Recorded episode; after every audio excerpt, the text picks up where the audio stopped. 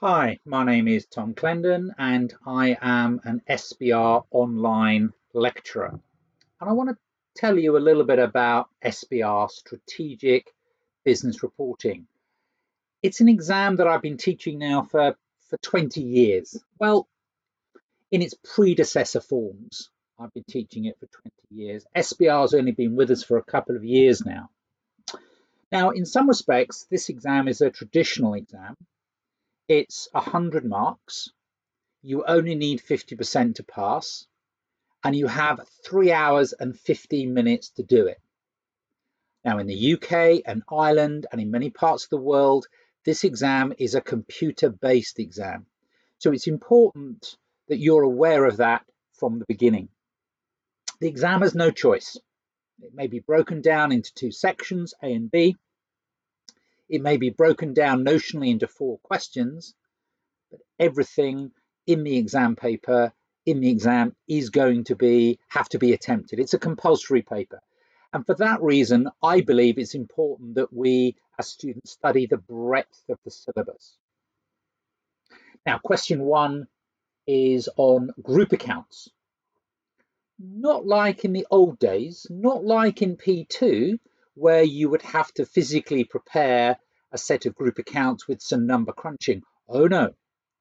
These days in SBR, group accounts is examined in the context of explaining, discussing, justifying the numbers that are in the group accounts. Yes, you may have to calculate goodwill. Yes, you may have to calculate an exchange difference. Yes, you may have to calculate a, a profit on the disposal of a subsidiary, but you are never, ever in question one in SBR going to have to prepare the group accounts.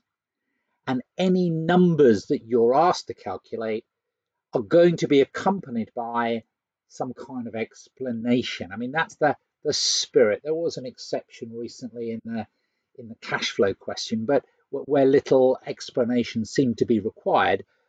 But generally speaking, it is all about justifying. Group accounts is built on your FR knowledge.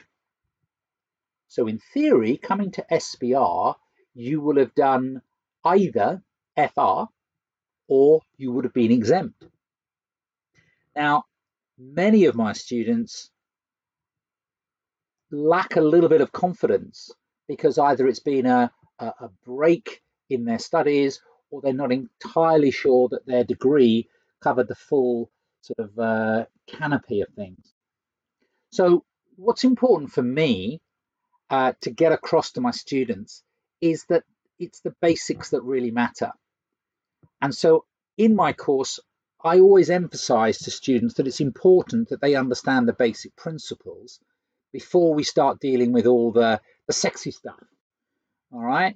And I do see at SBR questions based around the calculation of goodwill, deferred consideration, uh, basic cash flows, things which, strictly speaking, a good FR student would have a go at.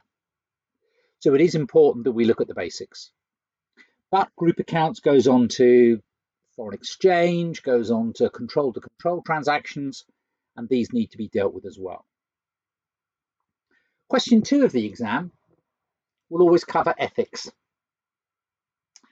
And ethics is examined in a very practical sense.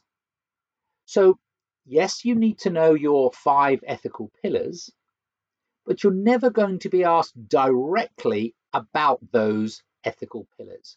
You're going to be given a practical accounting situation and asked to comment on the ethical implications, give advice uh, to somebody perhaps who's in an ethical dilemma. So it's very much about application. And again, question practice there is going to be key to making sure you understand the sort of things the examiner is after. Now, throughout the paper, and certainly in question three and question four, we're going to be tested on our accounting standards. And I say standards in plural because we're never going to get a whole 25 mark question dedicated to one particular accounting issue. the accounting issues are always going to be merged and blended and confused with each other. So, for example, you might be asked to comment on the fact that a company is lending money to its director in a foreign currency. Now, you know, asked to discuss the accounting of the company lending money to a director in a foreign currency, several things spring to mind. First of all, because the company is transacting with its director, that in itself is a related party transaction worthy of disclosure. That the company is lending money means that we have a financial asset, which is probably going to be accounted for at amortized cost, certainly is initially recognized at fair value.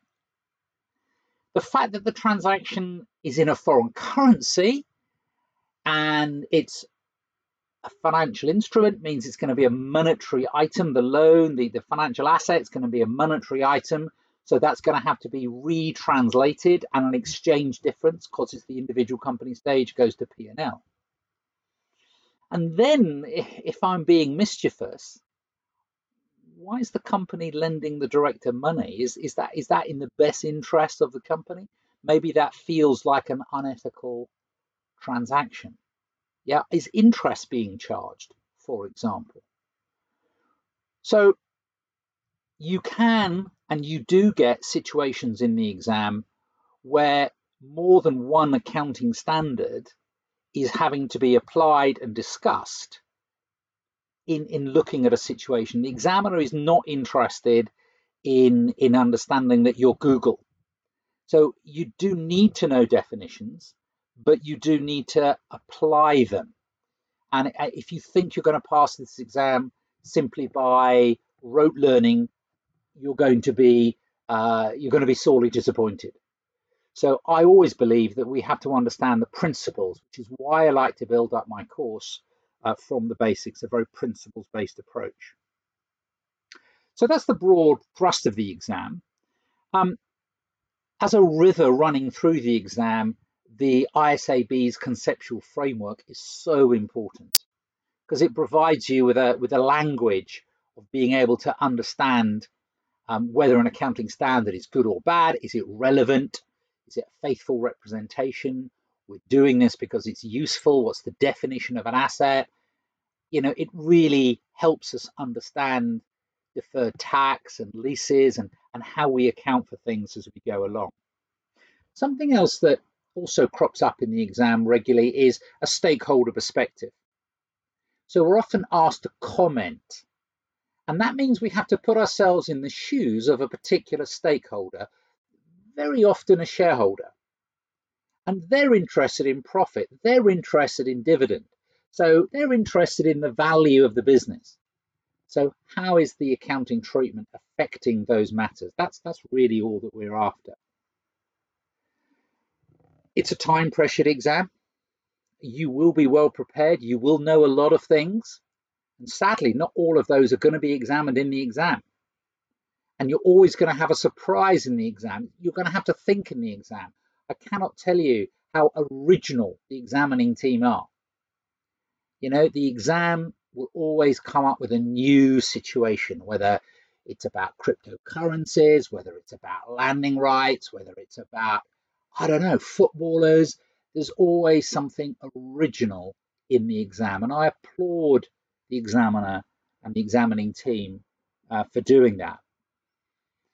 Um, I said at the beginning, it's a computer-based exam in the UK and Ireland and will be throughout the world from June 21 onwards. So in my courses, we always have a computer-based exam because not only do I need to prepare you and you need to be prepared to study SBR and the contents of the syllabus, but the way it's examined on the computer-based platform on TestReach. So if I can help you pass SBR, I'm more than happy to do so. Yeah, reach out, contact me. My website, www.tomclendon.co.uk my WhatsApp number 07725 350 793. Yeah, reach out. I can help you. I hope you enjoy all of these podcasts. I have been talking about SBR, the ACCA, my favorite exam. Yeah, my favorite accountancy qualification, my favorite exam.